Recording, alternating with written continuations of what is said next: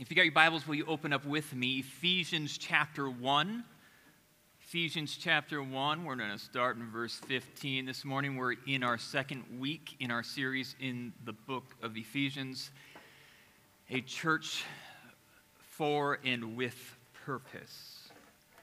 Hopefully, as we go along with this, you'll get to experience some of the DNA of who we are we started last week with understanding that we have been chosen, that we have been redeemed, and that we have been forgiven. We are a gospel centered church. We'll talk a little bit more what that looks like next week. We believe that the gospel, the fact that Jesus has died for our sins and in our place, has implications for how we live our lives. Because we've given our life to Jesus, because we are a new creation, there's implications to how we go about our marriages. There's implications about how we parent. There's implications about how we deal with the city. We believe that as you keep the gospel center, it's going to affect every other avenue of your life. This morning, we really want to share what, what does it look like for us to be a church with purpose about prayer. So that's kind of the topic this morning. Again, we're going to start here in verse 15. We're going to read our way through 15 through the end of the chapter. Hear God's word with me this morning. Ephesians chapter 1, verse 15 to 23.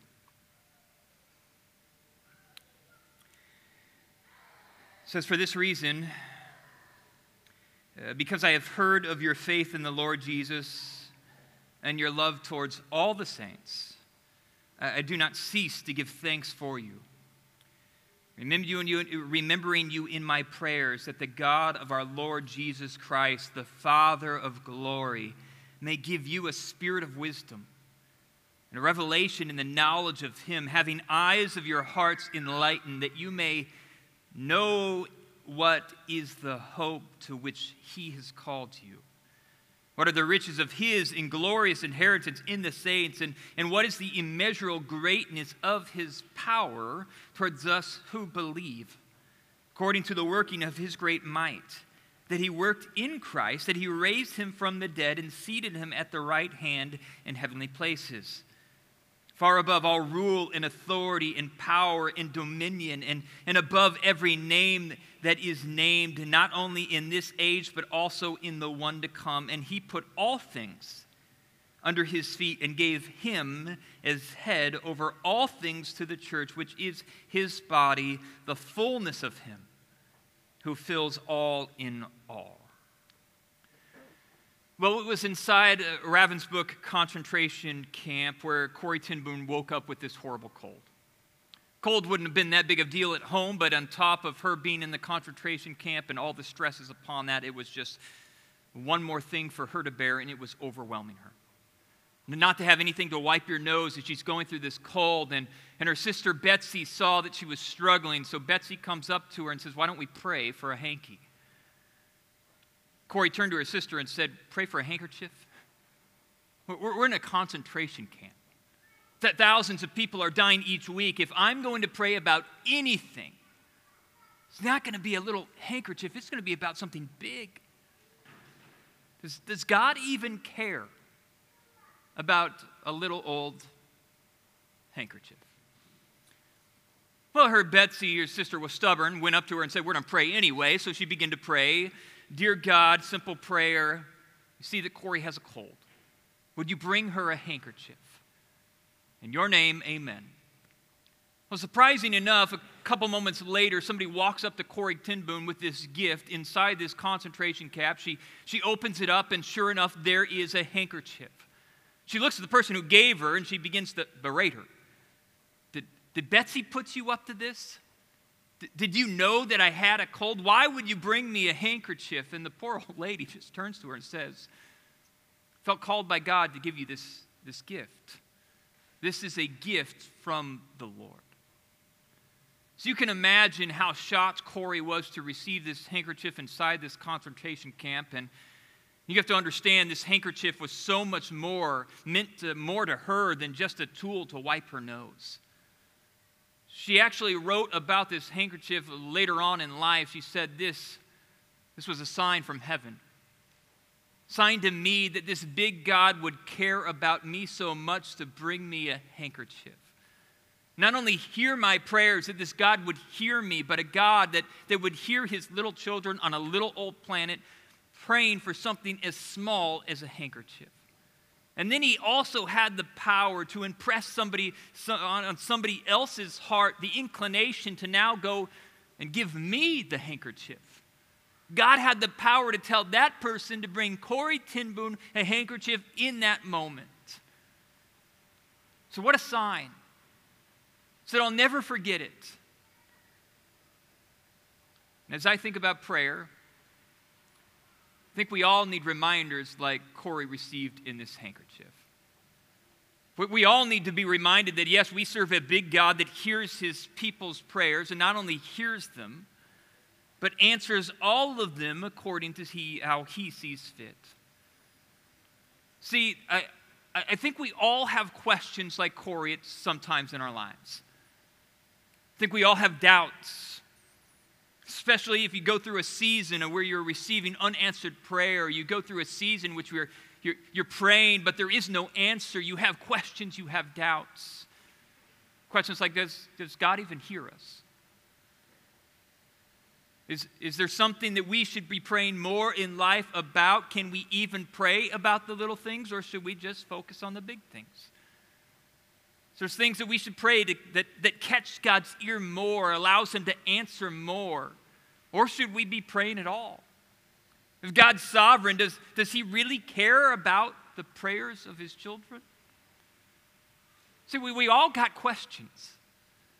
And yet, the relief is we, you and I, begin to pick up this book and we look in the Old Testament, we look in the New Testament, and the message is the same.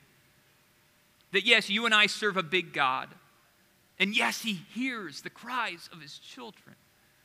Not only does he hear their cries, but he answers each and every one of our prayers according to his sovereign will.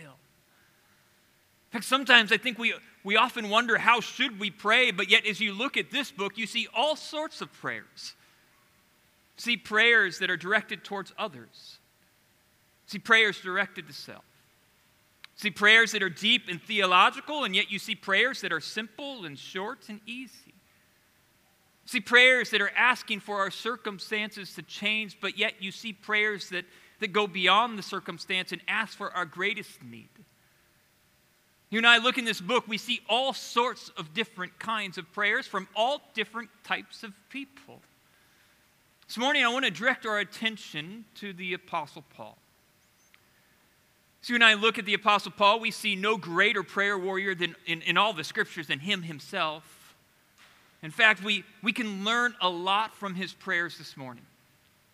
As you and I search the scriptures, you see that there's 42 different prayers from the Apostle Paul found in the New Testament. And it's not just the amount of prayers that we find that is so amazing, 42, but it's the content. It's, it's, it's what he, he calls out to God about. And what each and every one of these prayers tells us about Paul's theology is it tells us that yes, he was a person who believed in a big God who heard his cries. He believed that God heard his prayers and answered according to his sovereign will. He, he knew God could hear him. So, therefore, he was a man on his knees constantly. In fact, as you and I look at, at, at Paul's prayers, it does tell us a lot about his theology. You can learn a whole lot about somebody from their prayer life. You can, you learn about what, what Paul believed about his God, what he viewed as important and valuable in this life, because that's what he prayed about most. And yet, the same thing can be said about you and me. Our, our prayer life reveals a whole lot about us. And our prayer life can reveal about what we believe in, what, what we think about God, how if we have a high or low view of God. That's why J.I. Packer would put it this way. He says, I believe that prayer is the measure of a man spiritually in a way that nothing else is. He goes on to say that so that how we pray is as an important question as we can ever face in this life. I don't know, we don't really like to ask these questions about ourselves, but we should. What does your prayer life tell you about your faith in your God? What what does your prayer life tell you about what you believe and, and what God can hear and what you value most in this life? Are your prayers directed towards a big God, that you believe that He hears you and He can move, He can transform this, our, our city through your prayers? Or your prayers become dry? They become routine, or have they become even lifeless? Or, or do you even pray at all because you, you, you kind of bought into this thing that maybe He doesn't hear you? Well, this morning I want Paul to be an encouragement to us. Because as you and I look at the Apostle Paul, we, we do see this guy who believes in a big God and a, a person who, who hears all his prayers. In fact, what's so fascinating about Paul to, to me is the prayer we find in Ephesians. It follows a long diatribe about the sovereignty of God. First 14 verses, he's talking about this sovereign God that God has chosen you and I before the foundations of the world. And think about that for a second. For the foundations of the world, God chose you in Him and then to have an inheritance. That's going to be important because as he's praying on behalf of the Ephesian church, he, he picks up a lot of this sovereignty in how it's supposed to speak to our lives, how it's supposed to, to speak to our encouragement on our mission to make disciples of all nations. So he talks about this sovereign God. He mentions being predestined two times. He, he mentions that we've been chosen another time. And you would think, after talking about God's sovereignty, that he's in control of all things, that you would think that Paul would throw up his hands and say, Why pray then? We serve a God who's in control of all things and throughout human history, then why even bother calling out to this God if he's just simply going to have his way? But you don't see that in Paul's prayer life. In fact, you see the exact opposite. You, you see Paul saying, as you see in this passage very clearly, it's for this reason. In other words, it's for this reason what he just told us about in the first 14 verses why we should pray. Because we're chosen, we should pray all the more. Because we're, we serve this sovereign God and He is in control of all things, we should be on our knees. See, sovereignty was never a hindrance to Paul's prayer life. In fact, sovereignty was the ignition that made him pray all the more. Sovereignty is, is what made Paul believe in a big God, that a God who could answer all of his prayers. And I get it talking about God's sovereignty, it's a mystery in so many different ways, but at the end of the day, you and I have to understand it should propel us just as much as it propelled Paul's prayer life as well. In fact, there's so much we can learn from Paul in this passage. Notice what he begins and how he starts his prayer. He thanks and praises God for what God has done in the church of Ephesus. Notice what he says there at it's starting verses 14 through 16. He says, For this very reason, because if I heard of your faith in the Lord Jesus and your love toward all the saints, I do not cease to give thanks for you, remembering you in my prayers. It's a powerful, just two verses. Paul says, I, have seen how God has chosen you, church. I've seen how he's worked in your life, and because I've seen how he's worked in your life, I praise him. I thank him for the work he's doing, how he's molding you and shaping you, how his hand is upon you, how he's working in your life. And just for a second, how many of us have that as a part of our prayer life?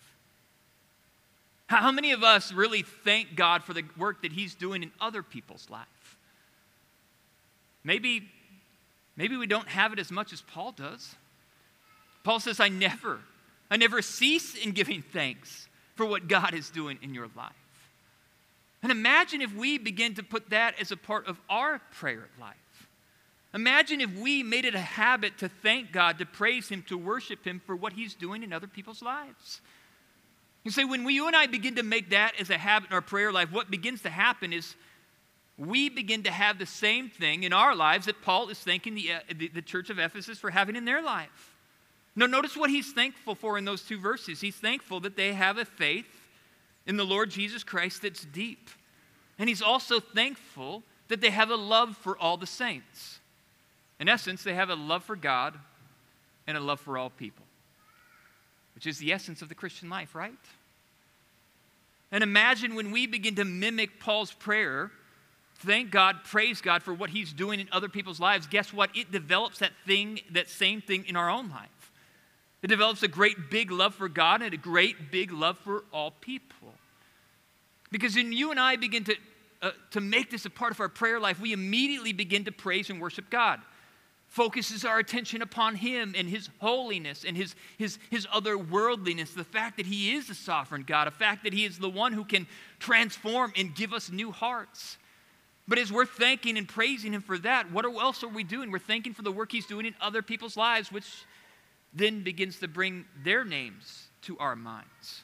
And as we pray for them and thank God for what God is doing in their life, it begins to develop a love for them. So as we begin to mimic Paul's prayers here, deepens our love for God and it deepens our love for other people. But if I if we were going to be honest with each other in this room, I think we'd all say that maybe our prayers don't center around others as much as they should. In fact, in my own life, I, my, you, you begin to look at your own prayer life and you begin to see how consumed you are with yourself and all the prayers about your own health, your own safety, all these things. And these things aren't necessarily wrong, just we just look at David's prayers and throughout the Psalms, they are directed a lot about his circumstances and himself. But if our prayer life reflects what we value most in life, could it be that if your prayer life can, is consumed about you and your own family, that maybe you've elevated you, you and your own family to an unhealthy level in your life? That you value your own circumstances and your own health more than other people and your love and passion for God? See, Paul's, Paul's prayers are different. Out of the 42 prayers, you just look throughout them, I think there's less than three that are actually directed to himself. He's a person who is consumed about praising and worshiping God throughout prayer and praying and intercessing on, on behalf of other people. And imagine if we begin to mimic these prayers, is that not what we want in our own prayer life? To consider others more important than ourselves? But often we don't know how to do that. Often we don't even come to prayer and we think, what, what should I pray on behalf of this other, other, uh, this other person? But this is where Paul becomes so powerful. Because if you look at Paul's prayer, it's very simple. It's kind of broken out in three parts and what we should be able to pray on behalf of our children, our coworkers, our friends, our family. It's broken out. He says, I want more knowledge of God. I want to pray for my people that they would know God more. Secondly, he prays that they would be people who, who know gospel hope, that gospel hope would empower them in this Christian life. And thirdly, he prays that they would experience and see and know God's power more. Know God more, know hope more, know power more.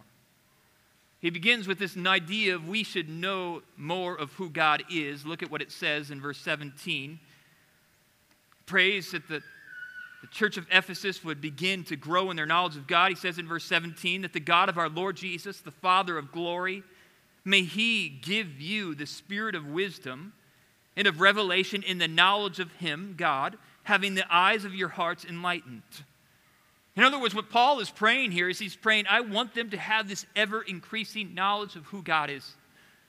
I want them to know more of God's grace. I want them to, to see more of His patience. I want them to, to see how holy and set apart He is. I want them to, to see His beauty, His transcendence, His otherworldliness. I want them to be caught up in who God is. And what's so interesting about this prayer is this prayer is the same thing he prays about to himself in Philippians 3. Remember Philippians 3, verse 10?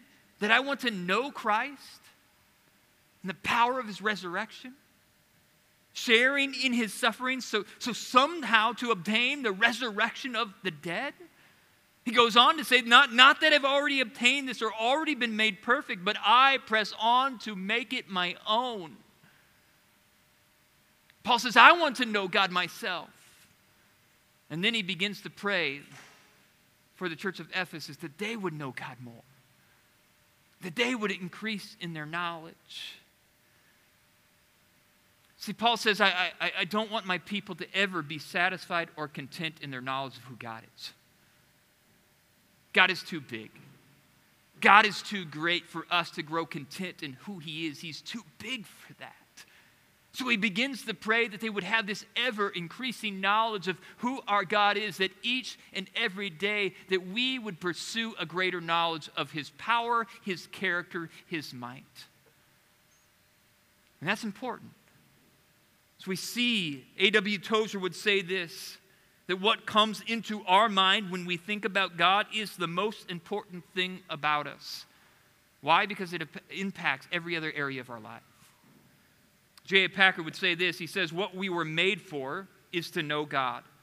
What aim should we have in life? To know God. What is eternal life that Jesus gives? To, to know God. What is the best thing in life? To know God. See, what J.I. Packer and A.W. Tozer understood is that our knowledge of who God is impacts, it impacts our worship, impacts our faith, impacts our obedience you have a big view of who your God is, it will impact you in making great leaps of faith, of obedience in your life. You have a low view of who God is, you don't know his character, you don't see his faithfulness, it's going to impact how you serve him. And you see that throughout Scripture, right? Remember Isaiah? Isaiah chapter 6, he just gets a glimpse of God's character. He just gets a glimpse of God's glory and His holiness. Holy is the Lord Almighty. And as he sees this holy God, is what they call the thriceness of God's holiness holy, holy, holy. No other attribute in all of Scripture is said three times. And he sees this holy God. What does Isaiah do? He falls to the ground in worship. He grew in his knowledge of who God is, and what does it lead? It leads to worship. He gets up and he says, I am unclean. I'm a person of unclean lips. And how does it impact him on his mission? He says, Here am I, send me. See the same thing with Moses. He asks for God's glory to pass him. And what does God do in his glory? God reveals his character. Says, I'm merciful and compassionate, a God who is slow to anger, abounding in steadfast love. And when God reveals himself to Moses, what does Moses do? He says, I'm standing on on holy ground. I have to take off my shoes. It leads to reverence, to awe, to worship. And you just walk throughout Scripture and you see people who know their God. It impacts how they live their lives. Do you, do you know your God? Have you seen how a knowledge of God impacts your life? In fact, I just want to read you some words from Augustine. As Augustine is sharing talking about the, the knowledge of who God is. Listen how he describes his God and notice how it impacts our worship as we just hear these words. Then I read the words from Paul in 1 Timothy as he's describing God's character and notice how they, they immediately bring you to worship. Augustine writes this in chapter 4 of his Confessions. He says, Most highest, most good, most potent, most omnipotent, most merciful, yet most just most hidden, yet most present.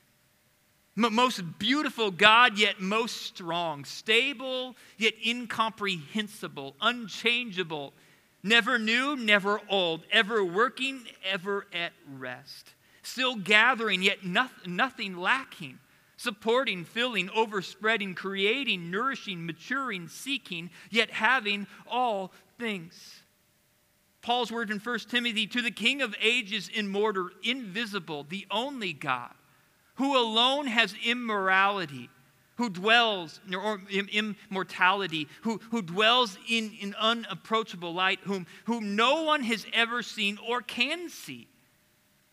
To him be honor, eternal dominion. Amen. That's your God.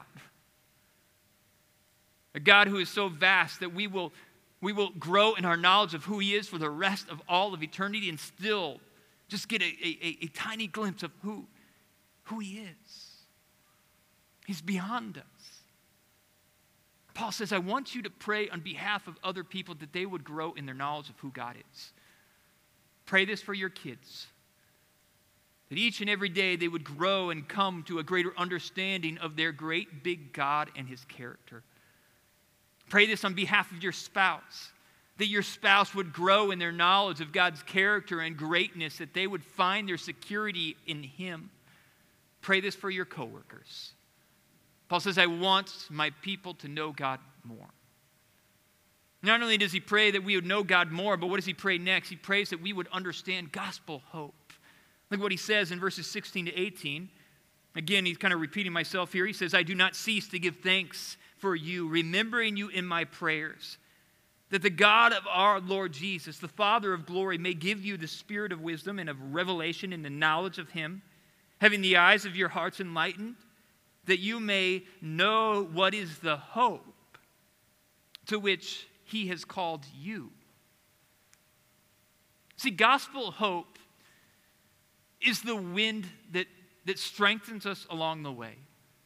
It what keeps us going in this life. You, you lose your hope, you lose your ability to keep going. Hope is everything. Hope is like the spring flower that reminds you that winter is passing and there's a better day coming. And you need this hope to be able to, to carry along. Without this hope, again, you, we lose all energy and ability to keep on moving in this life. In fact, just imagine if I gave you this assignment that I told you right now I wanted you to start running, and at the end of, of your run, you're going to have this great treasure. But I don't, I don't tell you when the, the, the finish line is. Imagine how long you're going to be able to run. Good day, maybe 7, 15 miles. 15 miles comes in, you still don't be able to run. Mile 26, you run a marathon, runner's wall comes to hit you, and it begins to, to come raining down upon your head. Again, I haven't told you where the finish line is. Are you going to keep on running? When the rain is hits you and you're tired, you're exhausted, you don't know where the finish line is coming? Probably not. But then imagine when you're on mile 26 and somebody comes up to whisper to you that the, the finish line is only a half mile away. Are you going to quit? No, that's hope.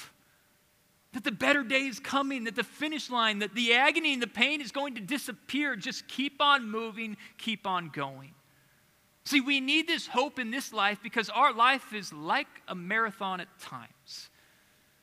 There's going to be times in which the storms of life come in and we are going to be tired and exhausted and we will want to wave the white flag. And yet hope comes in. It says the finish line is coming. Hope comes in the darkness of night and says a better day is just around the corner. Hope comes in and says the sickness is only going to last a while longer, and then there's going to come a time where there is no more tears, where there is no more sickness, and there is no more pain. Hope says continue on. Keep on moving. Keep on going. In fact, my mind often goes to what, what would the saints in heaven tell us? You, you ever imagine that? Those who are in heaven right now, what would they scream to us? What would they shout on our behalf? They say, Keep on going, it's worth it. Don't give up now. The reward is worth it. It's coming and it will be here in no time. All your loved ones who have passed away, they're shouting to you, It's worth it. That's hope. We have hope that a better day is coming. And Paul says, I want you to pray that, that your people would know this hope that this hope would empower them, that your children would see it and hold fast to it. Especially in our day. When people are struggling to see hope, when the clouds of this life have, has evaded their vision to see any gospel hope in their life, this is what we need to pray. In fact, did you know God's name, as he calls himself in Romans, is the God of hope? If you study scripture, you know God's names are important. He calls himself the God of hope. Later on in Romans, it says this hope will never put us to shame. In other words, this, this hope is secure. And as you're looking at this passage, where is our hope found? It's found in the sovereign reign of our King. That's our hope. That Jesus is, is seated at the right hand of the Father, that he has won, that our ransom has been already paid for, and our inheritance is guaranteed, our treasure is waiting for us. So keep on running. He says, Pray that. Pray that your people know me more, that they would come to the knowledge of, of who I am and my holiness and, and, and my, my, my power and my might, and pray that my people would keep their eyes fastened upon that gospel hope. And lastly, he prays that they would see his power, they would experience his might and we see his power that it would propel us in this life. Look at what he says lastly in verses 19 to 23 and catch the power in the words that Paul is trying to describe his God and the vastness of his might. Verse 19, what is the immeasurable greatness of his power toward us, toward, toward us who believe according to the working of his great might? that he worked in Christ when he raised him from the dead and seated him at the right hand in heavenly places, far above all rule and authority and power and dominion. His power has no end. And above every name that is named, not only in this age, but in the one to come. And he, and he put all things under his feet and gave him as head over all things to the church, which is his body, the fullness of him who fills all and in all. And Paul's trying to find every word he can use to describe the power of who his God is. Because his power knows, knows no end. Just for a second, imagine where have you seen God's power displayed in your own life? Throughout history, where would you describe God's powerful might the most? Where has God demonstrated his power the most throughout human history? Was it in creation? when he simply spoke and there it was? Was it, was it when he rescued his people, the, the Israelites, from the Egyptians, and he showed his power and his might as he flexed his muscles in the 10 plagues? And then he split the Red Sea wide open and there's dry land. Imagine being in that place and seeing the Red Sea literally go up, and then when you're walking, not on wet or mud, but you're walking on dry land. Or maybe it was with with Elijah when he's calling down this sacrifice in front of him. And, and what it says is the Lord's fire comes and it consumes the sacrifice and it consumes this trough of water. The sacrifice is soaked, but the fire of heaven consumes it in a second. Could it be there? Or maybe when he raised Lazarus from the dead. Lazarus was dead and gone, but yet he calls his name, simply calls his name, and, and Lazarus stands up back to life. Is it, is it there? Where throughout human history has God demonstrated his power the most? It's kind of a trick question. Because when we talk about an omnipotent God, there is no area in, in throughout history in which God strained. No, his power has no end. So, therefore, there's no degree of difficulty when it comes to God's power. He speaks and it happens. Think about that. Throughout all of history, there's never been a time where God has had to strain to make his way come about. He speaks and it happens. So, in this passage, what Paul is doing, he's not describing a moment in history in which God has demonstrated his power in the most. He's simply picking the spot where it was the most important. When he turned to Christ, he says, Christ, my power is going to raise you from the dead. That's his power. That's his might. And Paul says, I want you to pray that they would experience that same power. Same power that raised Christ from the, the dead, he wants us to experience and know and trust. See, this power has an impact on how we live our lives. That's what Paul is wanting us to see. As you and I begin to come and trust in this power, empowers us on our mission. This sovereign rule and power. His dominion has no end. He, he is the one is, that everybody is under his feet. How does that impact on our mission? Remember Jesus in Matthew chapter 28? All authority in heaven and earth has been given to me. What was that supposed to do for his disciples? Sovereign power, all dominion has been given to me, all power, it's all mine, all the kingdoms. So therefore, go and make disciples of all nations. Same words he would say later on when he says, I am going to build my church to Peter, and, and the gates of hell will not be able to conquer it. What is he saying? He's saying God's sovereign rule should impact your mission. Pray this, that your people would trust in that power. In fact, notice what it says back in verse 22. I'm going to read it one more time, verse 22. I'm going to read it in the NIV because I think the translation's a little bit clearer. He says, And God placed all things under his feet and appointed him to be head over everything. Catch those next words for the church. For the church. Christ raised from the dead for the church. Christ exalted for the church. Christ glorified for the church. Christ seated at the right hand of the Father for the church. See, he's trying to empower you on this mission. This is all for the church. He says, I need you to pray that your people would see that power, trust in that power, and live by that power. His sovereign rule should have an impact on how we live our lives. Why should we be afraid of anything? In fact, the story is told from D.A. Carson about his father. His father was a pastor in Quebec, Canada, in the mid 50s. In the mid 50s in Quebec, you have to understand there was kind of a Catholic nation at this time, and anybody coming in with any sense of evangelical or Protestant beliefs were thrown into prison. So, therefore, in the 50s in Quebec, anybody, they were coming in missionaries at this time trying to preach the gospel, and yet what was taking place is these missionaries were thrown into prison. So, therefore, these the, the missionaries didn't last that long.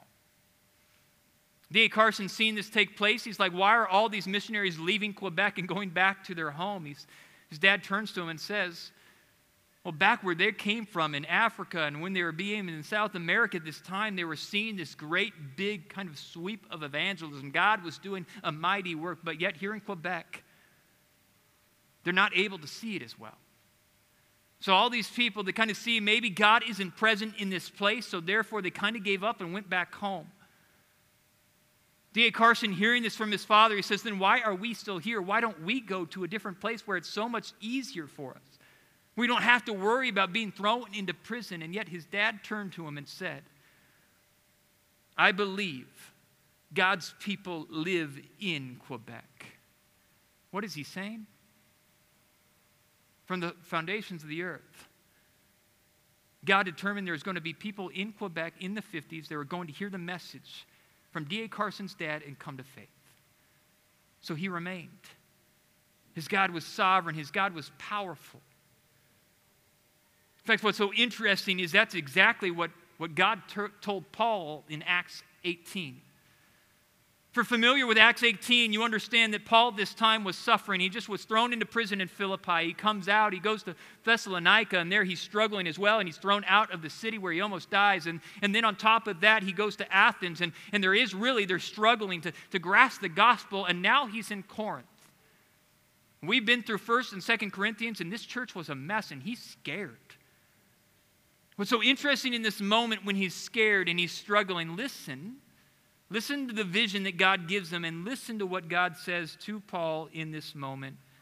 God turns to Paul and says this For I am with you, and no one will attack you or harm you. For next, catch this next part. For I have many in this city who are my people. I have many in this city in Corinth that, that are my people, and you would look at that and assume that the church is already established. It wasn't. God is turning to Paul and says, In my sovereign hand, if, of how I reign, and I have already chosen my people in Corinth. So go therefore and proclaim the gospel. Don't be afraid. Do you know that power? Do you believe that God has people in the sandhills? Do you believe that God has people on Fort Bragg? Do you believe that God has people in your family that He has chosen? And He's saying, Go out. Don't be afraid. You serve the sovereign King. You serve the one who, who holds the whole world in his hand. You have nothing to fear. What do we pray for on behalf of our friends? Very simple. We open up a passage like this and we say that they would know God more, that they would understand gospel hope, and they would come to rest in the power and the might of who our God is. Do you pray that? Would you pray that on behalf of everybody else in this room? On behalf of your family, your spouse, your friends, your coworkers? God, I'm thankful. I'm astounded that you are a God who is beyond anything what we could ever imagine. God, I'm so thankful that you have chosen to reveal yourself specifically through your word and even more so in your Son, Jesus Christ. That we got the ability to taste and see your gentleness in the person of who Christ is. That we saw your grace and your mercy. We saw your, your, your focus in your pursuit of the sinful. Oh God, would, would, would our hearts match your character? God, God, would you mold and shape us to have eyes that, that see people like you do and have hearts that love people the way you love them? God, we're thankful for your Son who came to die in our place and for our sins. Thankful that we don't have to work, but you call us who are heavy and, and weary and heavy laden to come and simply, simply call out. God, yes, we've sinned. And we need your strength. We need your sacrifice. We need your son to stand in our place.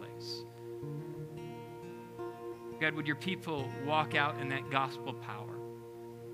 That yes, we have been chosen, we have been redeemed, we have been forgiven. And we are the people with the greatest hope that this world has ever seen. Let us proclaim it from the rooftops propel your people on mission as we leave this place. As we send them out as missionaries within the sandhills, God, empower them.